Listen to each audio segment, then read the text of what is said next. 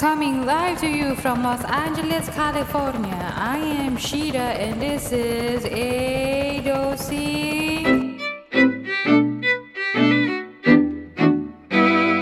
Hey, hey, yeah.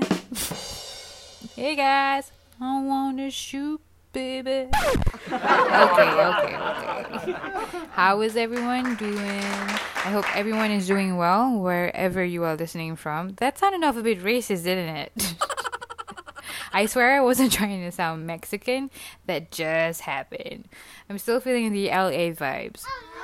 Um, if you have been tuning into me from the past four episodes, you should know who I am by now. If you don't, it's okay. Sheeta is the name, and welcome to A Dossier, where all the untapped conversations in your head is legally touched.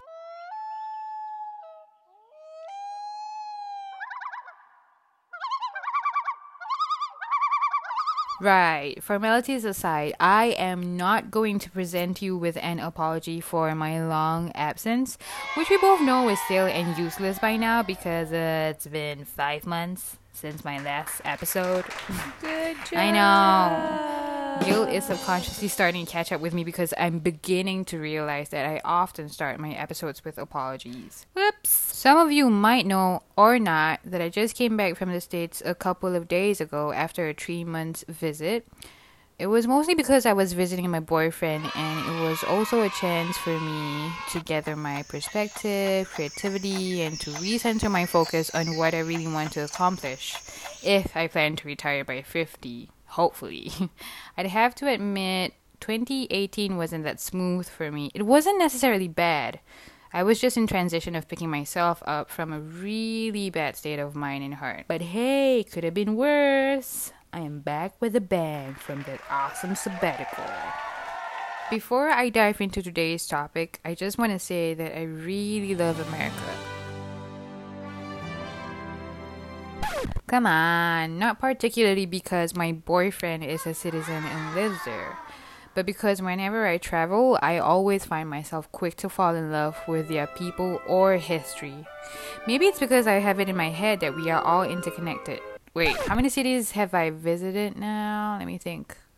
Kuala Lumpur, Phuket, Krabi, Seoul, Yogyakarta, Rome, London, Paris, Los Angeles, San Diego, and Colorado. 11? Yeah. Arizona and Philippines were for layovers. So, yeah, 11. I remembered um, telling my boyfriend of how worried I was getting into the States because, as all of you know, I am a Muslim, and let's face it, we all know how we are generalized by Dear Mr. President. Mind you, with an S at the end. Plus, all the awful shootings that has been happening wasn't helping at all. But, but, it turned out way better than I expected.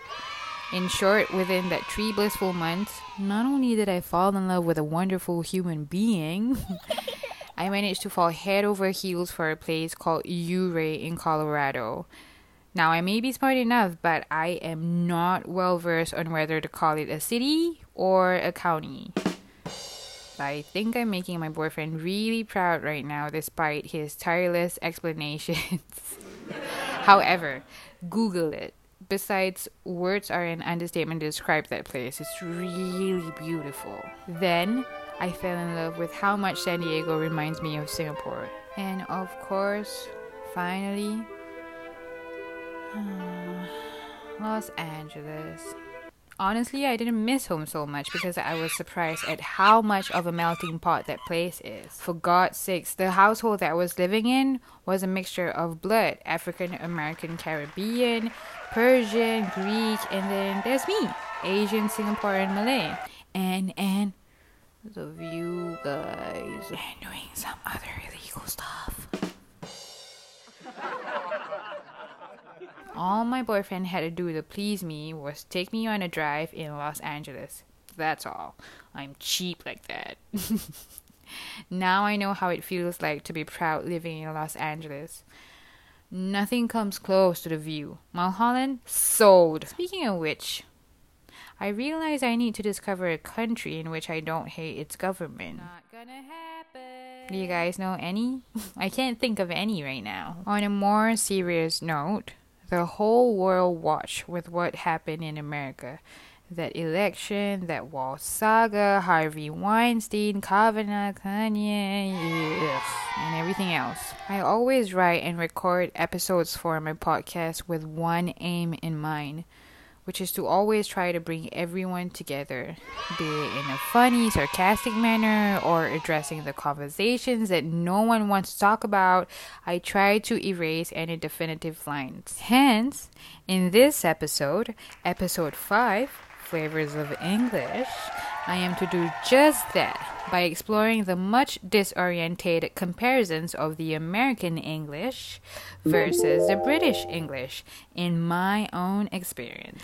Controversial fun. Step into the rabbit hole.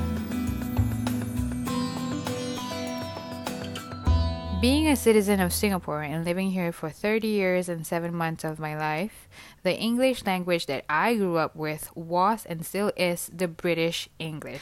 Hi, colonizers! I think I might have picked up bits and pieces of the American English and accent due to my connection with a rather specific American man. Hmm. When I was living in LA, on different occasions, my ego would be slightly bruised because I thought I was really good at English and I would constantly pick a fight with my boyfriend over pronunciations. Bless his heart for being so patient with me. I admit that I was one of those people who was aloof and biased that the British English was the quote unquote proper English just because I grew up with it and I love writing poetry. The correct term would be formal English instead of proper because none of them are deemed right or wrong. As we go along in this podcast, I will explain further.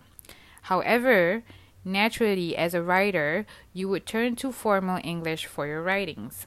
So forgive me similar to the comparison of my Malay language versus the Bahasa Indonesian language, it has been a constant debate issue between the American English versus the British English. The U in color, garage versus garage, the S in the word organization versus the Z, past tense verbs, etc. It is funny but true that there is an old saying United States and Great Britain are two nations divided by a common language. Brits will say that Americans don't speak proper English and vice versa. But really look at it. What's really happening is it's just national pride. That's all which is both a good thing and bad thing. Now, as how I resolve arguments in life, in brief, with all the research that I have gathered, I am going to begin with the differences of both the languages, followed by the similarities, and then finally the conclusion. Lego. Before we proceed to make comparisons, we have to understand the different influences and factors that these two languages are placed upon. For example, the war that they went through, the countries that colonizes them, the immigrants that settle in their countries, and so forth. Obviously, the original English is the British English as it is much older than the American English. This is because, according to an article, English came to North America via the first British settlements that eventually, via George Washington, became the United States. During the 1700s, English was still an open language, and even the British did not have formal standards for spelling.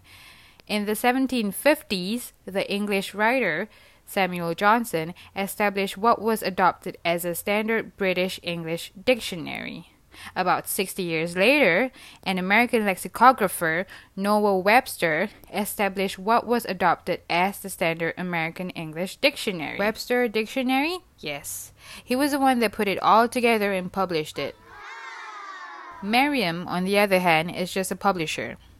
Anyways, as America was keen to distance itself from Britain and Webster wanted to rationalize certain forms of spelling, the Americans adopted what some Brits refer to as quote unquote wrong spelling.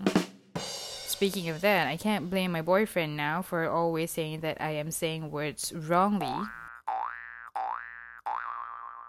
Now we all know where they came from. I love you. However, both languages have spelling standards, so from this angle, they are both consistent. While many Brits are quick to denounce Americanisms where they see them, even ones that, as we have seen, came from England first, quite a few words of American invention have been adopted into British English, including belittle, cloudburst, blizzard, cafeteria, cocktail, talented, reliable, and influential. American English has influences not present in England a new landscape, new animals, and new people, not just those who were already there when the Europeans arrived, but immigrants from continental Europe, as well as African slaves brought over to work on the plantations. Spanish gave many words useful in the Southwest, such as canyon, coyote, mesa, and tornado. French handed over words such as prairie, bureau. Dutch gave words such as bluff, boss, and waffle. Germans gave pretzels, sauerkraut. The African languages of the slaves gave words such as goober, jambalaya, and the synonym gumbo. Later immigrant groups brought more words. Many words were also taken, somewhat usually altered, from the indigenous cultures. Example moose, raccoon, caribou, opossum, skunk, hickory, pecan, squash, and toboggan. So, in conclusion, if you ask me which is better, I would say both are good. Because just like the article mentioned, it's pretty much the same as the Coca Cola versus Pepsi competition. Some like Coke, some like Pepsi. They both have their consistencies and inconsistencies, you know? However, you know what I think the most challenging part of English is? I think it's teaching it to the kids. Kids are vicious. You can't spell properly. You can't pronounce properly. Or you can't speak English are some of the attacks that you would most definitely hear. Now, to resolve this, and I think I would do this to myself with my future kids, I would keep an Oxford and a Webster dictionary in my household and let them decide for themselves. Ta da! Is gonna sound really bad, but I'm gonna say it anyways. Honestly, I think that English is a selfish language. I know, I know. But you have to understand where I'm coming from. I don't only speak English.